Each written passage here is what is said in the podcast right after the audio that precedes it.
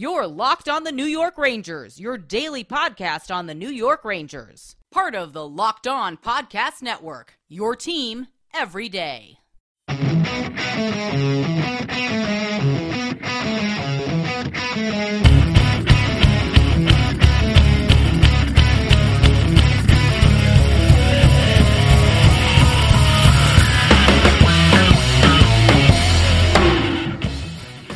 Welcome back, Blue Shirts fans, to episode number 566 of the Locked On New York Rangers podcast. I'm your host, John Chick. Just want to thank you guys for making Locked On New York Rangers your first listen every day. We are free and available on all platforms. That song you are hearing right now is, of course, Leave the Lights On from our good friends in Pacifier. You can check those guys out anywhere you get your music. And the Rangers coming off of just a really exciting 5 to 4 overtime victory against the Buffalo Sabres. We'll be breaking that game down in just a second here. And what I'm also going to do today is play a recording of a special roundtable edition that we did with some of the other Locked On NHL hosts. We team up with Hunter Hodes of Locked On Penguins, Ian McLaren of Locked On Bruins, and Armando Velez of Locked On Florida Panthers. We also get uh, Seth Topo calling in to uh, share his thoughts about the Minnesota Wild, and we also get the Locked On Avalanche guys calling in to share their thoughts about the Avalanche. Basically, it's just what it sounds like. It was a special post deadline edition, and uh, we all just kind of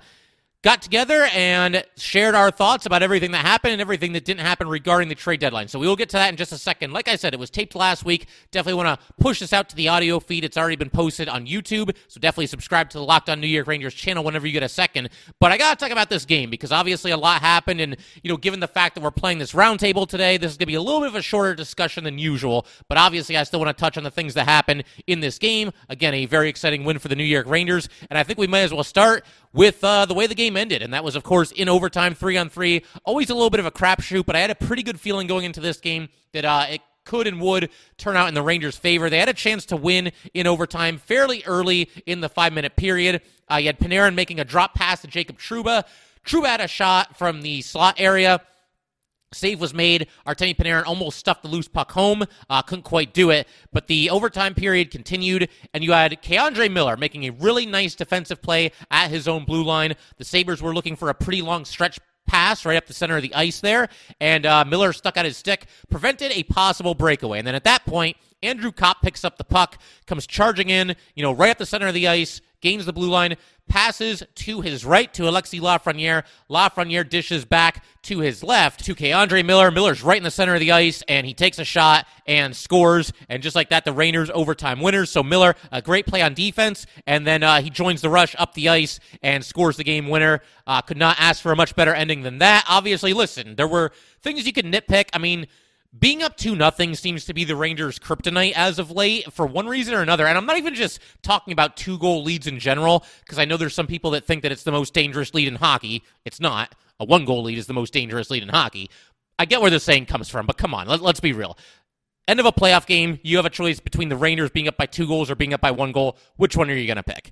Uh, but be that as it may, um, yeah, you know, the Rangers, it seems like uh, recently, you know, post All Star break, uh, they've had some issues where they've gotten 2 nothing leads and either lost the game or given up the lead and then had to come back and win it. We saw them give up the lead in this one. They're up 2 nothing. They fall behind 3 2. They come back and win the game. Uh, we saw against the Kraken, they were up 2 nothing. They gave up the lead in that one and had to win it in overtime.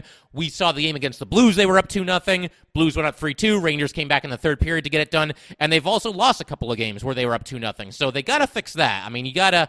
I don't really know what the solution is other than to just, you know, keep the pedal to the metal. But I think you got to give some credit to the Sabres in this game as well. Uh, it's not the most talented team in the league, but they certainly fought back and, uh, you know, were in it and played hard right to the end. Uh, the other big talking point coming out of this game is that the line combinations and defense pairings stayed exactly the same. And that was somewhat predictable after the Rangers got, you know, one of their best wins of the season in the game prior against the Penguins. Uh, this also means that Ryan Reaves remains a healthy scratch. It also means that Justin Braun remains a healthy scratch. And so, uh, three games since the Rangers traded for Braun. Braun played in the first one. Braden Schneider's been out there for both of the last two. Very interesting situation to monitor going forward. Uh, Schneider, I thought overall had a pretty nice night. He had one giveaway that was less than ideal, but besides that, I thought he was solid. And Alex Georgiev, you know, he gets the win. This is his third straight victory. He's starting to get right. Uh, it was not, you know, a fantastic game for him. He obviously gave up the four goals. Uh, the first one, there was nothing he could do. The Rangers left somebody wide open right there on the doorstep. Uh, the second one was a heck of a shot. The third one against Okposo, I think that's the one that you look at. And it's like, man, like Georgiev's got to come up with that one. Basically, Okposo, uh, he made a nice play, you know, strong drive to the net there, uh, but basically just stuck it right through the five hole, and that was that. The goal was scored. Um, so again, you know, a, a, decent outing by Georgiev. At least he's winning. At least he's keeping the Rangers in games, giving them a chance to win. Uh, certainly doing a little bit better now than he was uh, not all that long ago. And like I said, his third straight win. Uh, Ryan Strome left this game in the second period. I don't think he played at all in the second period, and then he was ruled out uh, as the Rangers came back out onto the ice for the third period. The broadcast let us know that Strome had been ruled out. Not really seeing any updates today, and Gerard Gallant was asked about it and basically just said that, you know, it was a lower body injury and he doesn't see it as anything serious. So, uh, going by his very brief comments there, it sounds like Strome could maybe even be good to go for the Rangers' next game, which will be Tuesday at 7 p.m. at Pittsburgh.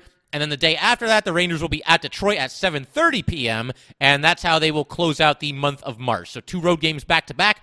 But something that really stands out for me in this game is just how well the new Rangers uh, just continue to play for this team. And I think you got to start with Frank Vatrano because he, of course, scored two goals in the span of 18 seconds and did so uh, 359 into the game and 417 into the game, respectively. Uh, the Rangers get a two on one, and Vatrano basically just pulled the trigger. You know, Kreider was there too. He had an option to pass, but he took the shot and he scored. And this was all set up by Chris Kreider because the Sabres won a draw in the Rangers zone, but Kreider Kreider was, you know, kind of Johnny on the spot there, uh, went right after the puck, skated away with it, immediately pass up the ice to Frank Vatrano, who's got great speed, and then Vatrano goes in with Kreider on the two on one, but Vatrano ended up taking the shot, uh, beats Anderson and scores and gives the Rangers a very early one to nothing lead. And then this was really interesting because the ensuing faceoff, they leave the Mika line out there, so Mika, Kreider, and Vatrano, and you've got Skinner and Vatrano kind of exchanging sticks before uh, the face-off, and Skinner was you know, having some words with Vatrano. Vatrano was mostly just ignoring him. I'm really not sure what Skinner's deal was here, what the issue happened to be. I mean, I didn't see anything, but uh, Vatrano just let his play speak for itself because right after that, uh, Vatrano intercepts a pass by the Sabres in the neutral zone, goes in from the left side all by himself, and goes five hole. Just great anticipation by Vatrano on this play because, you know, he saw where Thompson was going to pass to, and he just picked it off and went in alone. And I think it's a risk worth taking in that situation if you're Vatrano, because even if he tries to, you know, jump the pass here and the pass isn't made, uh, the puck's in the neutral zone. He's going to have plenty of time to get back in defensive position before the Sabres ever create a scoring opportunity or anything like that. So a uh, great gamble there, great anticipation. Like I said, Vatrano in alone and scores on the breakaway. Just like that, it is two to nothing Rangers. So, two goals for Frank Vatrano. Andrew Copp ends up with two assists. He gets the secondary assist on a goal by Artemi Panarin that gave the Rangers a 4 3 lead early in the third period. And then he, of course, also had the secondary assist, as we already discussed, on K'Andre Miller's game winner in overtime. And the man who had the primary assist on Miller's goal now has a six game point streak, and that is, of course, Alexi Lafreniere. He scores the game tying goal in the second period for the Rangers, and like I said, picks up the primary on this goal by K'Andre Miller. But I actually wanted to kind of walk everybody through Lafreniere's game tying goal because this was a thing of beauty and great work from both Filip Chytil and Jonny Brodzinski on this play. So the puck is in the Ranger zone. Filip Chytil starts to skate it out. Now, Filip Chytil, not necessarily known as being the most physical ranger in the world. I mean, it, it's not really uh, that big of a part of his game. Not that he like shies away from contact or anything like that. I don't want to make it sound like that's what I'm saying because I'm not. But if you think of somebody who you know you want for the Rangers to be in a board battle. There's probably other guys you think of before Filip Chytil, but Chytil did a fantastic job here. Like I said, he, he skated the puck out of the Rangers zone. He's cut off by a Buffalo player. He's kind of pinned against the boards for a second, but he keeps going, keeps fighting, and is able to slide a really short pass to Jonny Brodzinski uh, to his left. Now, Brodzinski continues moving the puck through the neutral zone. He gains the blue line, and Filip Chytil is trailing him at this point. And Brodzinski passes to his left to Filip Chytil. Chytil, then he's in the center of the ice. He passes to his left to Alexi Lafreniere and Lafreniere from the left wing moves in, uh, pulls the puck to his backhand, and just tucks it home. Uh, kind of went flying after he scored the goal there, but uh, just a great goal by Alexi Lafreniere and great work especially by Filipino and also by Jonny Brodzinski on this play. Cannot say enough about uh, the shift that they had here. And obviously, uh, this line combination was a little bit different because by this point in the game, Ryan Strome had been ruled out with an injury. Uh, fingers crossed that he'll be okay. Like we were just talking about, it sounds like Gerard Gallant seems to think that it's a, a fairly minor injury, and uh, hopefully Stromer's back out there uh, for Tuesday's game against Pittsburgh.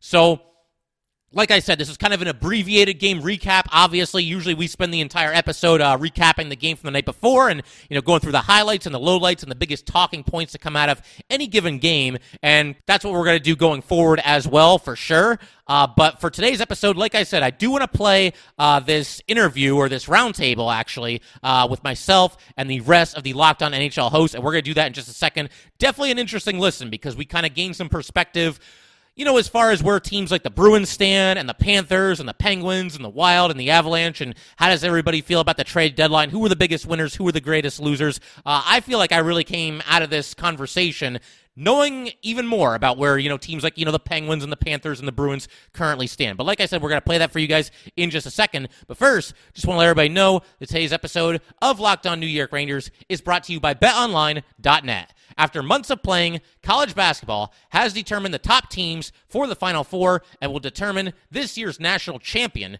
this coming week.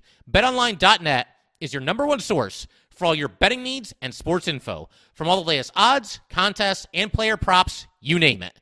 BetOnline remains the best spot for all your latest sports developments, including podcasts and reviews for all the leagues this season. And it's not just basketball. BetOnline is your continued source for all your sporting wagering information needs, including live betting and your favorite Vegas casino games. Head to the website today or use your mobile device to learn more about the trends and action. Bet online, where the game starts. All right, just wanted to thank you guys for making Locked On New York Rangers your first listen every day. We are free and available on all platforms. And as I was just discussing, we're going to go ahead and play this very special NHL Locked On Roundtable for you guys right now. Enjoy. All right, welcome back, hockey fans. We got a very special edition for you guys here today a trade deadline special that is going to feature several of our locked on hosts whose teams were buyers at the trade deadline on Monday.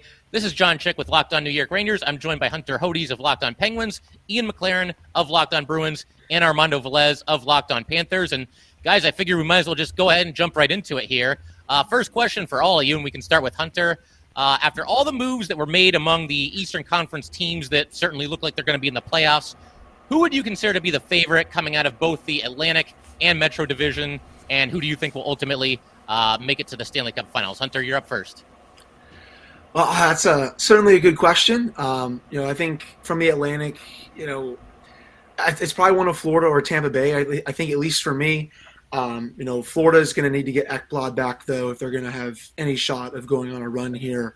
Um, we all saw what happened last year when they looked like they were humming, and then he got hurt and was out for the rest of the playoffs, and then Tampa beat them in six games. So if he can be back for the playoffs, I think that would be my team to beat um, in the East. Well, from the Atlantic at least, um, metropolitan wise, you know, I have Pittsburgh and Carolina at the top. I would probably side with Carolina a little more right now. I think the Penguins struggled against them uh, in the three meetings this year. That's honestly the team that's really carried the play against them, even though I think that would be one heck of a seven game series. Um, that said, out of the East at least, I still think Florida um, makes a very deep run and goes to the final. I do think they will get Ekblad back for the playoffs, though. Again, if they don't, um, I probably would take Carolina to come out of the East. I, I know Tampa Bay really went all in yet again. They got Hagel, um, a couple other players, but you know they're all, they've also played a lot of hockey these last few years, which is why it's so hard to go on a three-peat. So I, I do think um, if Florida gets that Ekblad back, they come out. But if they don't, um, I am going to side with Carolina. Um, still not sure on who wins the cup. I think at this point, you know, I kind of I kind of side a little bit with the Avalanche just because um, I think they, this is the year that um, they can prove that they can win in the playoffs. But until they do that, you know, who knows? I think at this point. All right. Uh, definitely some interesting thoughts there. Ian, you're up, man. What, what do you think? Who you got? I mean, from the Atlantic, uh, I've been thinking about this a lot, and, and for me, it, it, always comes down to who has the better goalie in the in the playoffs. And I think the Tampa Bay Lightning still, with Andrei Vasilevskiy back there, probably the best goalie in the world. Uh, they still have Victor Hedman, still have Nikita Kucherov, Steven Stamkos playing at a high level. Uh, they added, uh, like Hunter mentioned, Brandon Hagel, Nick Paul. Uh, for me, they're still uh, the team to beat in the Atlantic Division. Uh, I, I, do worry about uh, Florida a little bit with Ekblad's uncertainty and with uh, you know Sergei Bobrovsky's sub 900 save percentage for his career in, in the playoffs. Um, and the Maple Leafs, you know, kind of like what Hunter said about the Avalanche, until they do it, kind of won't believe it until I see it that they're able to get it done in the playoffs. Uh, as far as the Bruins go, you know, they added Hampus Lindholm. Uh, I would have liked to have seen them add uh, more up front to really make uh, make a run. Although having said that, you know, heading into Thursday's game against the Lightning, they're only one point back of Tampa Bay and could jump over them. Uh, but I still think at the end of the day, it's uh, Tampa's division to lose, and the the idea of kind of winning a three-peat just uh, too tantalizing for them not to just give it their all uh, and, do it one more time. Out of the Atlantic, or sorry, the Metro, uh, that's a pretty tough call, but I think you got to go with Carolina. They've been the best team uh, in that division all season long. I still have uh, some questions about Frederik Andersen as a as a Bruins observer. You know, I've seen him kind of fall apart in the playoffs in the past.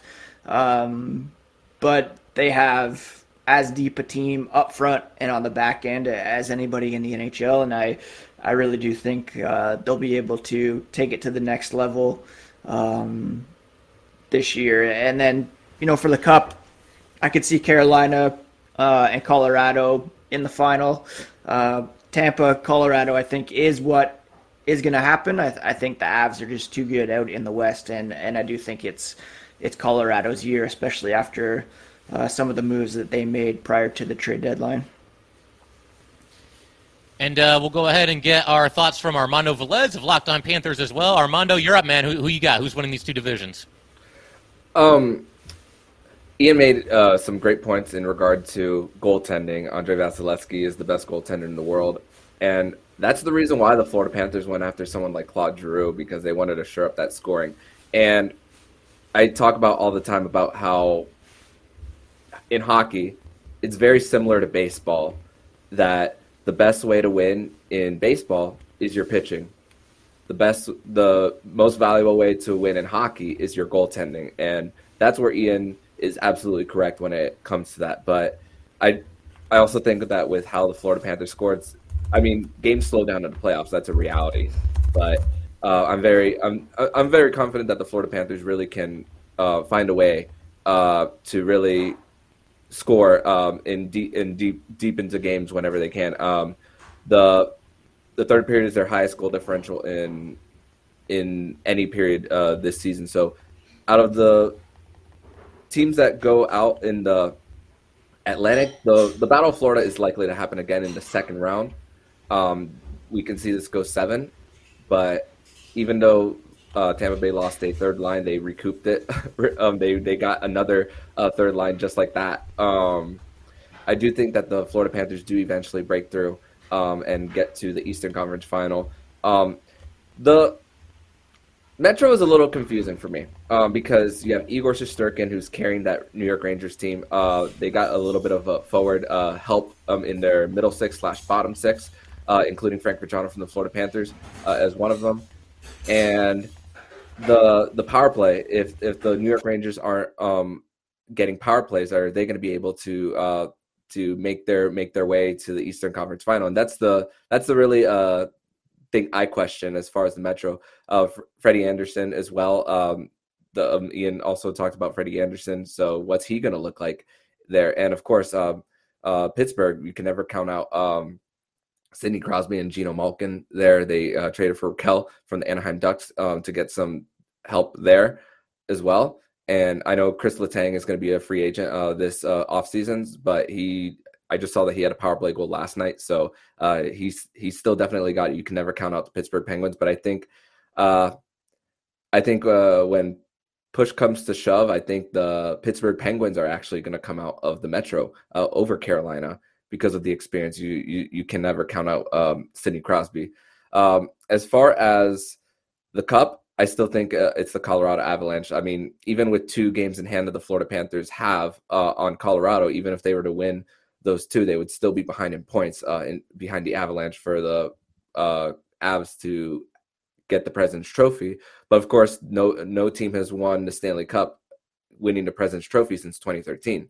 So, but I think that the Colorado Avalanche they added to their bottom six. Um, as well. Even though their trade for Claude Giroux didn't go through, they their offer was bigger to Philadelphia than um, Florida had.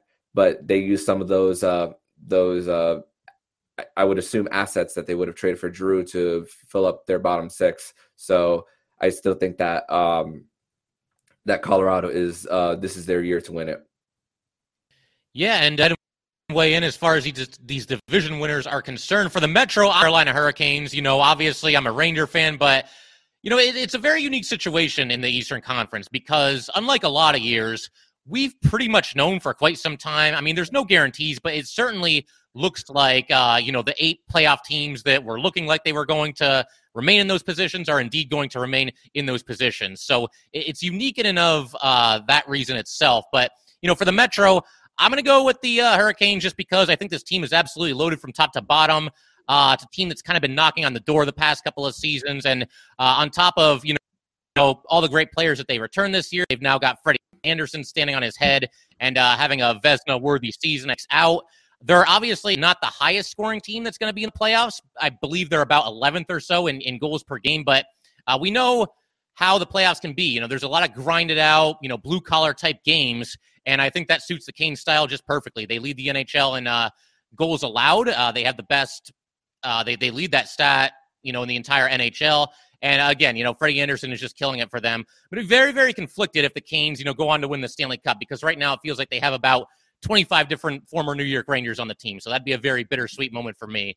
Uh, but again, I, I, think the Canes, you know, they're they're looking really good. And uh, as a Ranger fan, I've been emphasizing the importance of staying out of fourth place because I want no part of that team in the first round. You know, we know the four teams that are going to make it, but I'd much rather the Rangers play the Penguins or the uh, Capitals in the first round rather than the uh, Carolina Hurricanes. And as far as the Atlantic, I'm going to go with the Panthers. You know, I, it's uh, Ian. I think you made some great points about the Tampa Bay Lightning, and certainly, uh, you know, they're a threat to uh, get a, a three-peat.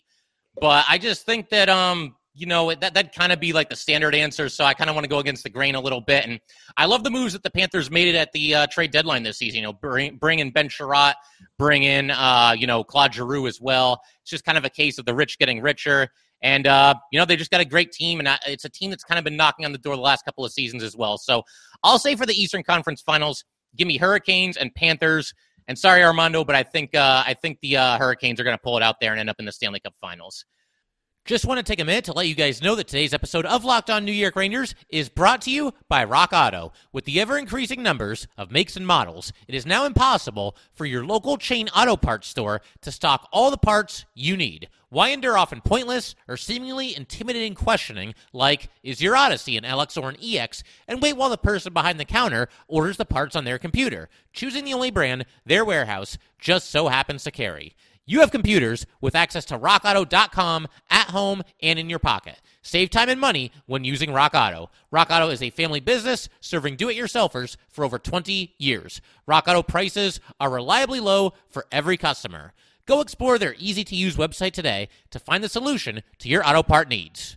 Go to rockauto.com right now and see all the parts available for your car or truck right locked on in their How Did You Hear About Us box so they know we sent you. Amazing selection, reliably low prices, all the parts that your car will ever need. RockAuto.com. And uh, we just want to thank everybody for making uh, all these great Locked On shows your first listen every day. We are free and available on all platforms. And I should also mention that there were a couple of Locked On hosts that were not able to join us today for this uh, impromptu post trade deadline edition here, but they were nice enough to send in a couple of videos. And uh, we're going to go ahead and get some thoughts from the guys from Locked On a- Avalanche, excuse me, on how the Avs fared at the trade deadline. Just get their general thoughts, and we're going to hear from them right now. How's it going, everybody? Chris and Kyle from Locked On Avalanche. And while we couldn't be part of the trade deadline roundtable, we still wanted to put in our two cents on how the Avalanche did at the trade deadline. And I think I speak for both of us when we say that Joe Sakic pretty much hit a home run with the trade acquisitions for the Avalanche. Nothing that's like, I would say, a massive splash, but there were needs that the Avalanche needed to address and I think that the Colorado Avalanche and Joe Sakic did that hand over fist.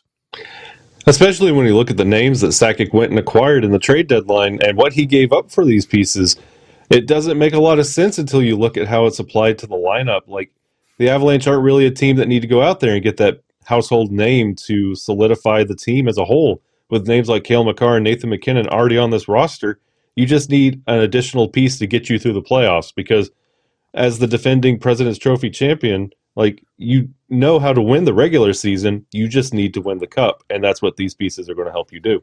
Yeah, great point. And for you, you get Josh Manson, who helps you on the defensive end. You get Nico Sturm, who will help you for some depth forward, and you get rid of Tyson Jost in the process. Then you go get Andrew Cogliano, and the big move that they made was for Artturi Lehkonen. That, if you're going to pull one big name out of this, that's the one that kind of turned some heads. That the like really the Avalanche are just going to add him to the mix. Okay, fine. It hmm. just makes him that much more difficult to face. And what did they give up in the end? Like I said, you give up Tyson Jost. Sure, you give up Drew Helleson, who's one of your top prospects, but maybe your top prospect in Justin Barron for Lehkonen. But that's what you have to do when you're the Avalanche at this stage in the game and at this stage in the season. Like Kyle said, you're preparing for the postseason. And then on top of that, those are the only two players that they gave up, and then draft picks, none of which was a first round pick. When first round picks were flying across the league, Joe Sakic said we are not going to get rid of a first round pick, and he didn't. So the question you have to ask yourself after all these moves, the Avalanche were in a good spot before all these moves. Are they better because of this moves? I think you have to unequivocally say they are, and that's a scary thing. Not only is Sakic building for this year and winning the cup this year, knowing that contracts are up in the next coming years for some star players on the team, we still hold those first round draft picks. So he's building for the cup this year and still maintaining for years to come. That's why Sakic is the best GM in the league. And he probably still won't get nominated for best GM of the league. One of the greatest mysteries in the league for the past couple seasons. But all that will matter is if the Avalanche can win the Stanley Cup because the moves that they made last year, people liked them at the deadline. They didn't pan out. These you feel a little bit more comfortable that they will, but you still have to wait and see. And the Avalanche are in a much better spot after the deadline than they were before it. Now they just have to go out and perform in the postseason, which has eluded them for the past couple seasons. All right, so huge thanks to Chris and Kyle for sending in that video there, sharing their thoughts. Obviously, Avalanche, they're kind of in uh, Stanley Cup or bust territory at this point, especially when you consider the uh, regular season that they're having and how far they are above uh, pretty much everybody in the Western Conference. But uh, we'll just keep this thing rolling here. And uh, question for everybody that's on the call here, so to speak. Uh, who do you guys think was the biggest loser among the Eastern Conference playoff teams on deadline day here? And once again, we'll, we'll stick with the same order and we'll, we'll toss it to Hunter. See, that's a good question. Um, you know, I think obviously, you know, Tampa Bay had made some really good moves. They don't really care about their draft picks, um, nor should they. They're going for three in a row. Obviously, I thought Pittsburgh made a really good move by getting Rickard Rakell. I thought Boston did uh, uh, some very smart additions, especially with Hampus Lindholm. I'm not really crazy about the long term extension for him, but um, that's a team that I don't think a lot of mm-hmm. people are talking about. Um, I don't think it would surprise anyone um, if they can go on a deep run here.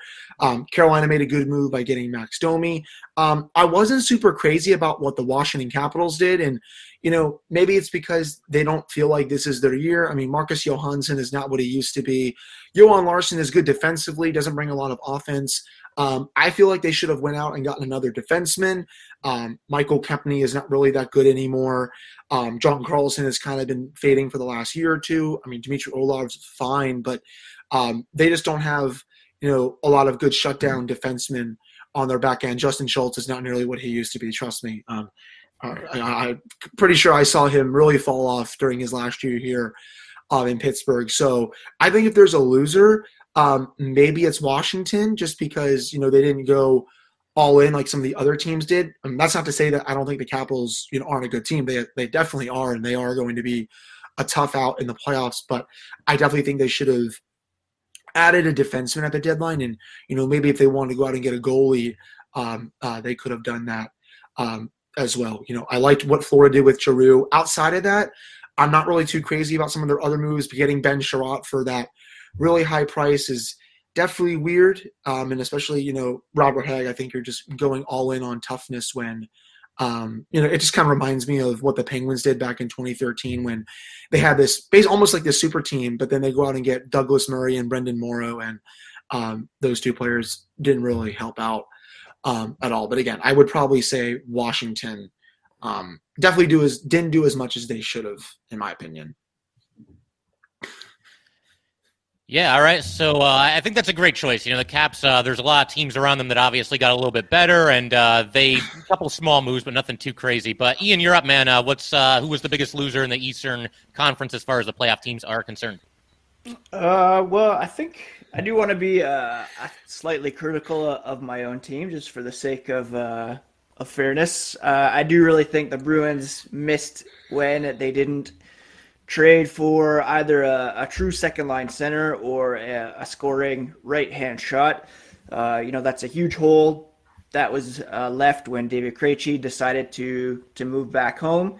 And although Erik Haula has been playing pretty well in that position, I, I don't see him as a, a number two guy on a a cup winning team or cup contending team. I know people will say he played that role for Vegas when they went to the final, but that was a few years ago now, and, and that was just a weird, a weird thing all around.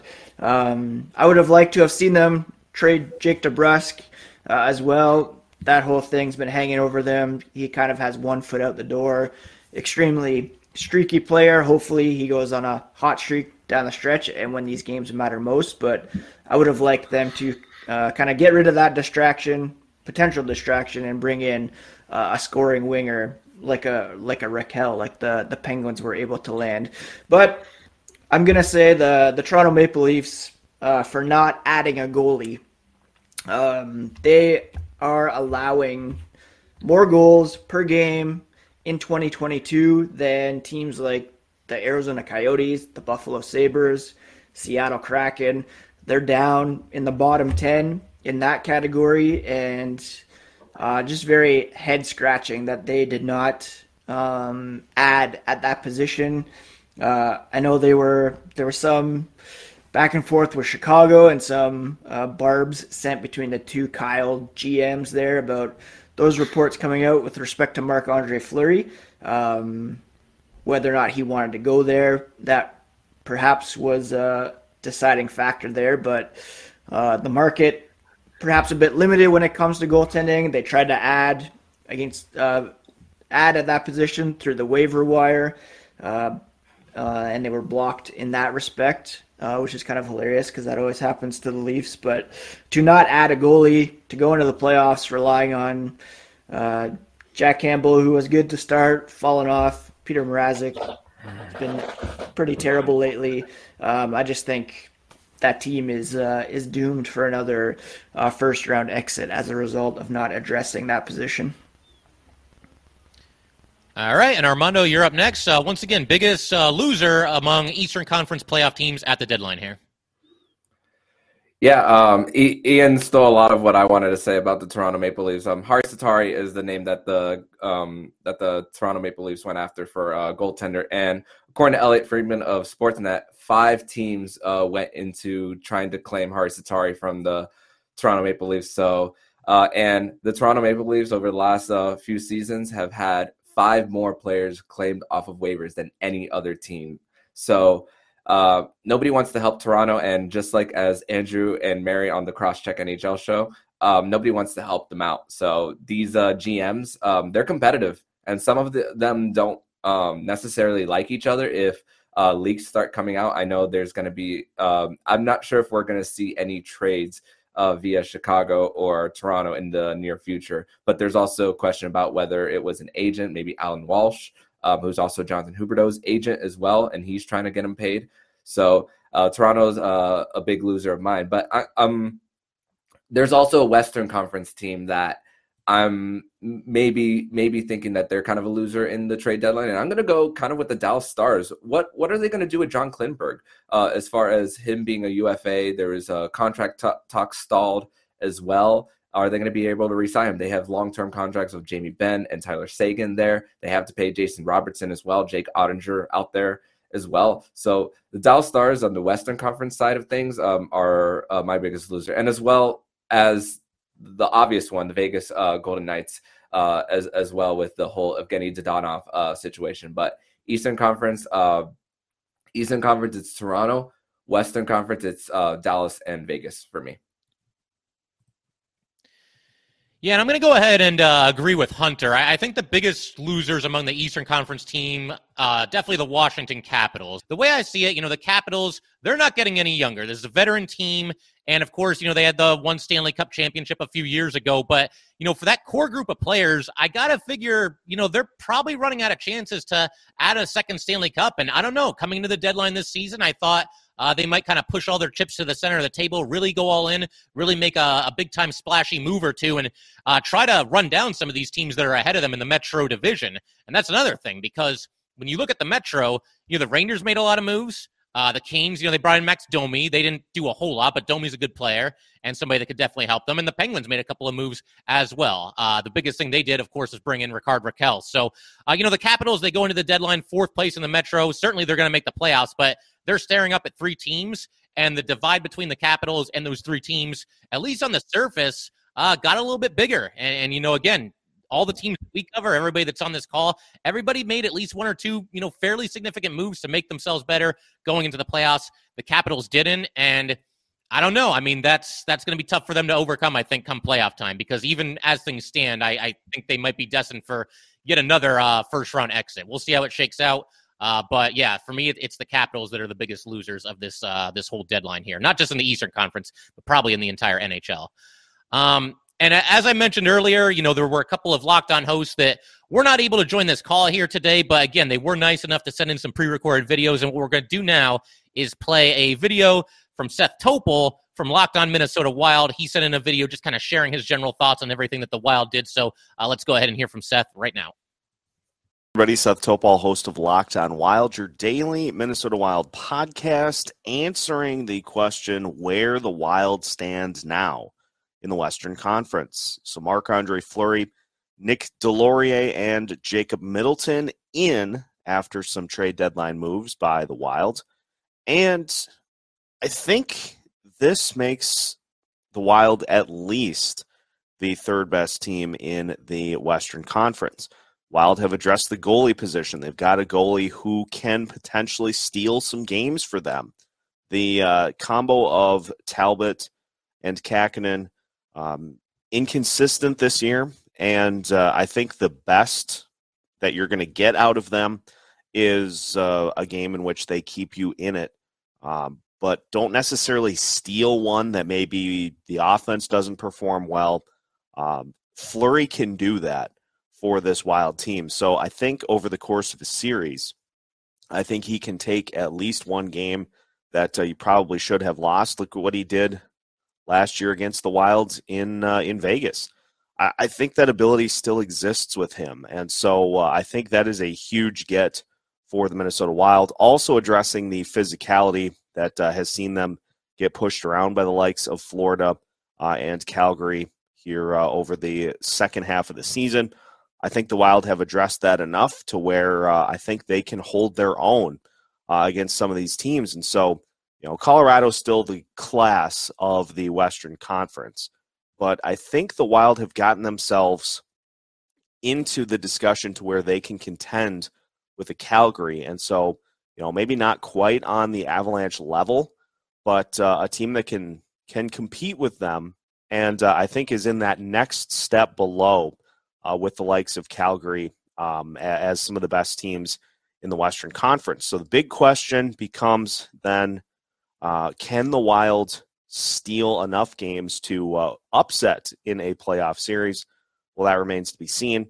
Uh, we'll uh, have to wait until playoff time to see if they can answer that question. For more on the Minnesota Wild, make sure you follow Locked On Wild wherever you listen to podcasts. All right, so uh, huge thanks to Seth for sending in that video, sharing his thoughts on everything that the Wild did. Uh, you know, heading into the trade deadline here in the home stretch. Uh, I figure we might as well uh, go with a Wild related question next, and that's going to be uh, where do the Wild slot in in the Western Conference, uh, you know, pecking order after adding Marc Andre Fleury and are they in the same level as, say, you know, Colorado and Calgary, or are they somewhere below them? And uh, once again, we will go ahead and start with Hunter. Uh, your thoughts on the Wild adding Fleury and where they stand right now?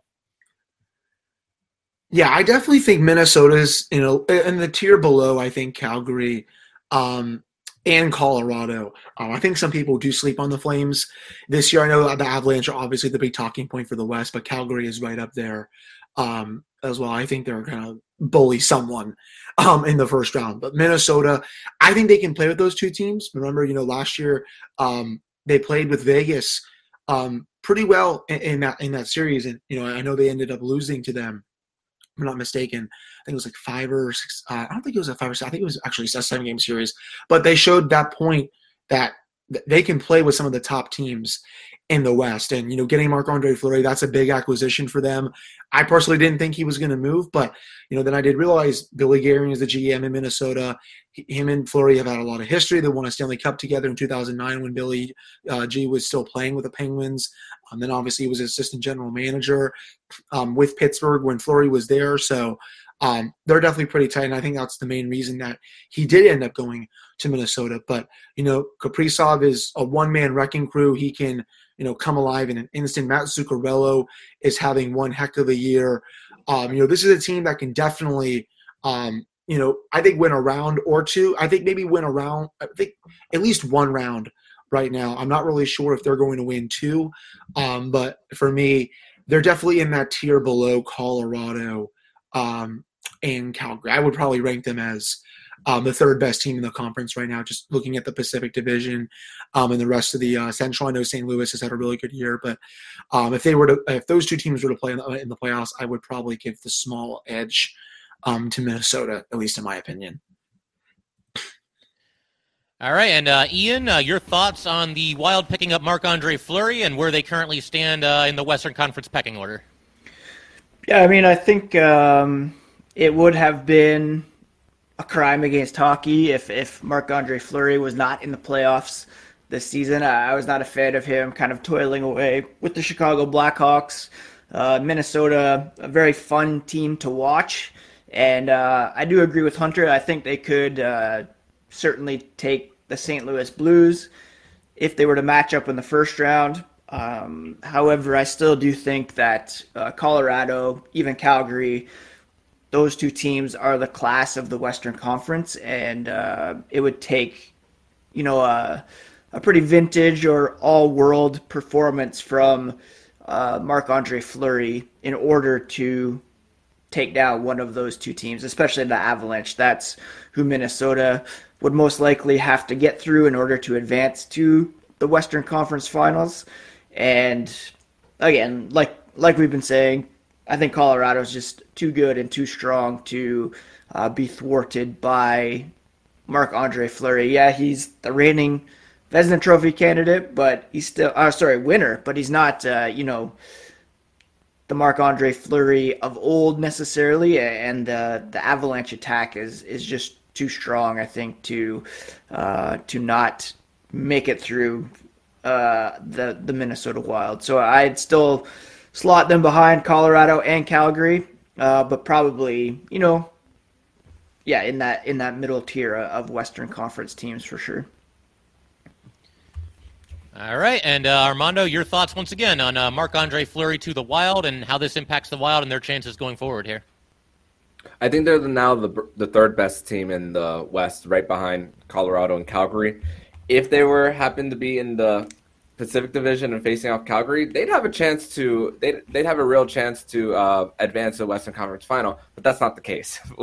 so they have to go through Colorado, and Colorado, uh, my pick to to represent the West in the Stanley Cup Final. So it's gonna it's gonna take uh, Andre Fleury being being Marc Andre Fleury of, of old, of, course, of course. And well, he just won a Vezina last year, but still, um, the, he's got to have that Vezina Trophy caliber play all throughout the playoffs. I know the pick that's sent to the Blackhawks. It's of uh, four out of the eight wins has to belong to Marc Andre Fleury and advance to the Western Conference Final, but. I just think that Colorado is too good. They have a embarrassment of riches.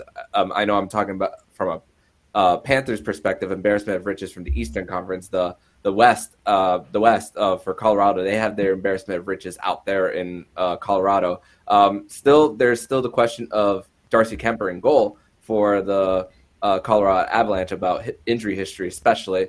Uh, but but with the firepower that the Colorado Avalanche have, I think that um, they're gonna advance past the Minnesota Wild and represent um, the Central Division in the Western Conference Final um, against the Calgary Flames. Yeah, I mean, I, I, think you guys pretty much hit the nail on the head, and I think Seth hit the nail on the head as well when he mentioned that he thinks that the Wild, with the acquisition of Fleury, are now, you know, one of the top three teams in the Western Conference. I'd slot them just probably below Colorado and Calgary. Uh, but with Fleury, you know, and, and, Hunter, you know, you and me can definitely appreciate this because we've seen the Rangers and the Penguins have some just epic playoff series over the years. You know, it, it feels like it's always going seven games and there's overtime games and just general madness. But, you know, watching Fleury so often in the playoffs, there's a very wide range of outcomes when it comes to him. He can be the best goalie in the postseason and just stand on his head and just simply not let the puck get by him. By that same token, we've seen him in the playoffs certain years look like he's never played hockey before. Um, so it's really hard to put your finger on this and really know exactly what you're going to get with him moving to a new situation in Minnesota. But I will say this: it seems like every time people kind of leave Fleury for dead, he proves them wrong. You know, people were thinking that he was on the downswing even when he went from Pittsburgh to Vegas, and the next thing you know, uh, he's in the Stanley Cup Finals as the starting goalie for an expansion team, which is crazy in and of itself. Uh, but I think you know his stats aren't the best this season, but obviously he was on a pretty hopeless situation in Chicago. I think getting onto a better team will kind of reinvigorate him. And, uh, you know, like I was talking about with the Capitals, we don't know how many more chances they're going to get this. This is kind of the same thing, but it's with an individual player. We don't know how many more chances uh, Marc Andre Fleury is going to get to go on a, a, Stanley Cup run. I believe he's like 36 or so now, so starting to get up there a little bit. But I think he's going to play well for this Minnesota Wild team, and I think they're absolutely a threat. I think for sure they'll at least get out of the first round.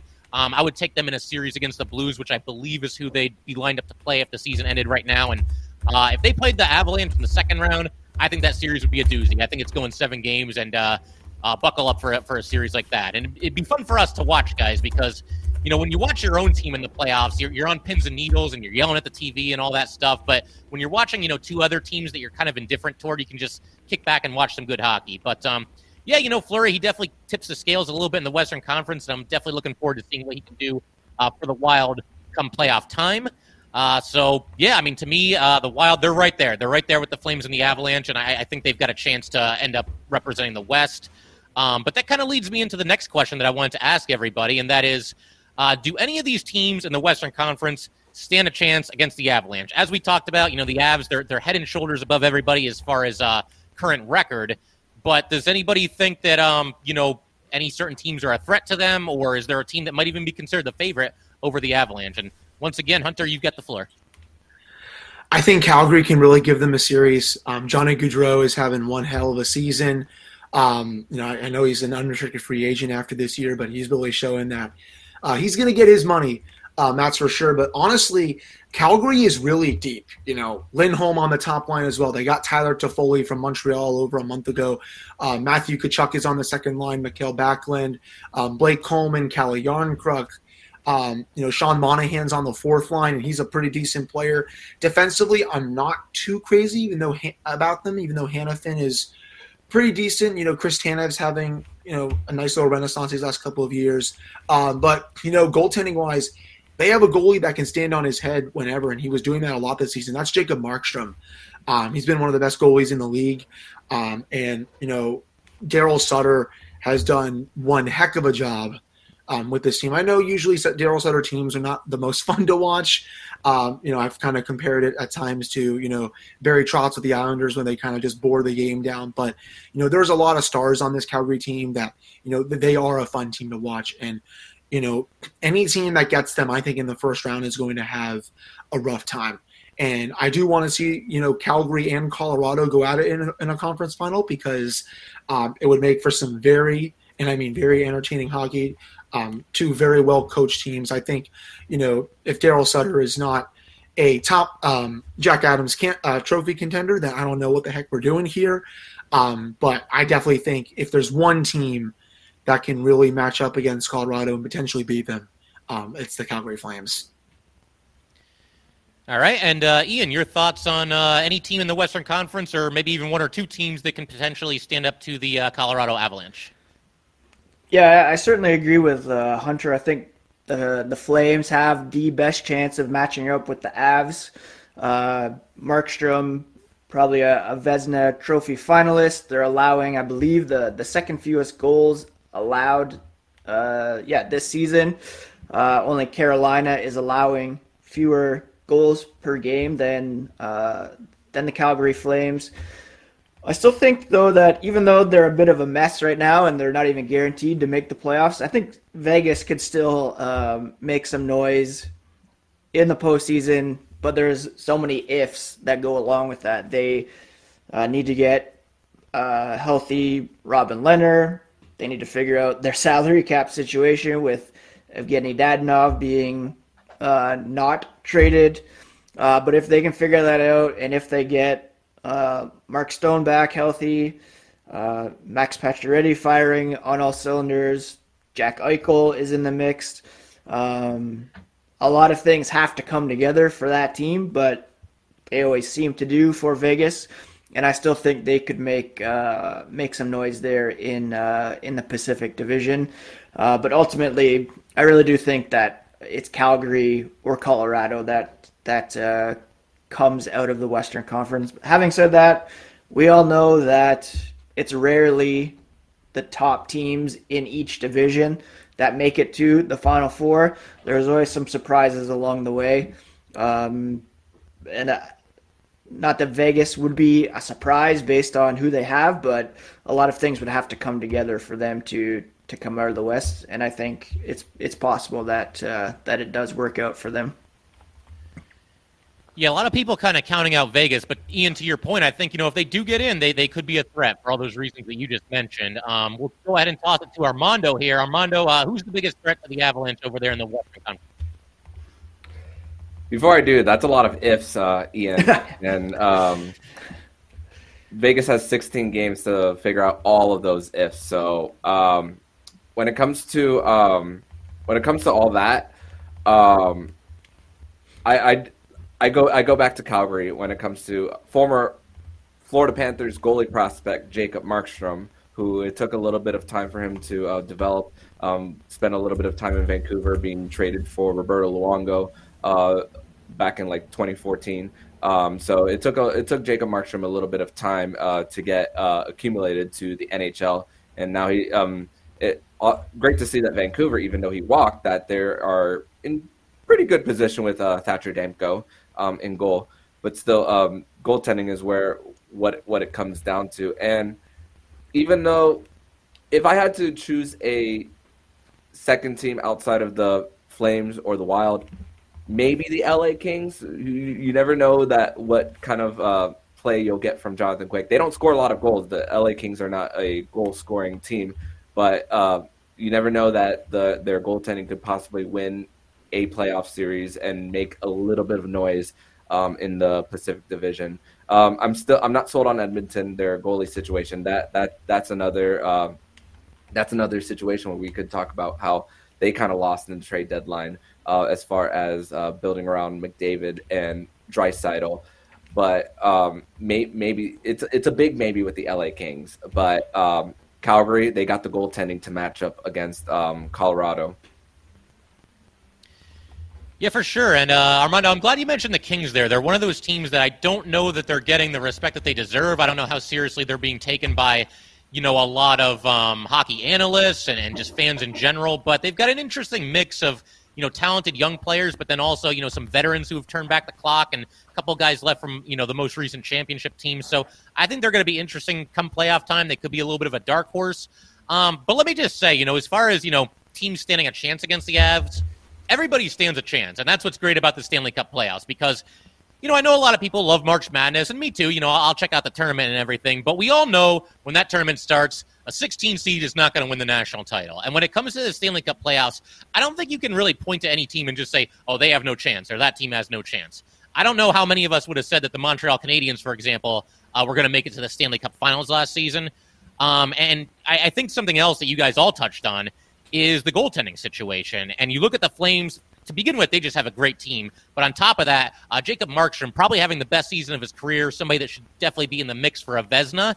And I'm still a very firm believer. I don't know if this is cliche or whatever, but uh, a hot goalie and a good goalie can take you a long, long way in these Stanley Cup playoffs. And I think the Flames really have an edge there. And Markstrom, if he continues to do in the playoffs what he's done the entire season, then the Flames are a serious threat. And honestly, I think I might actually take them if it's them and the Avalanche, the last two teams left, I think I might take the Flames uh, to win that series. Now, maybe part of the reason for that is that the Flames played the Rangers twice this season, and they beat them by a combined score of like 11 to 1. So I saw the Flames at their absolute best, so maybe I'm drinking the Kool Aid a little bit. But uh, to me, that that's a very dangerous team. And the fact that they have Jacob Markstrom, uh, a goalie that, you know, again, is going to be in the Vezina mix, that, that makes them just even better. So yeah, um, this listen, guys, this was a ton of fun uh, doing this little uh, roundtable discussion here, breaking down all the uh, the moves that happened, all the moves that didn't happen, and uh, you know we'll definitely have to look to do this again at some point. Maybe we'll get some kind of an off season episode or something like that. But uh, listen, hockey fans, everybody that tuned in to watch this here today, we really appreciate it, and uh, we will see you guys next time.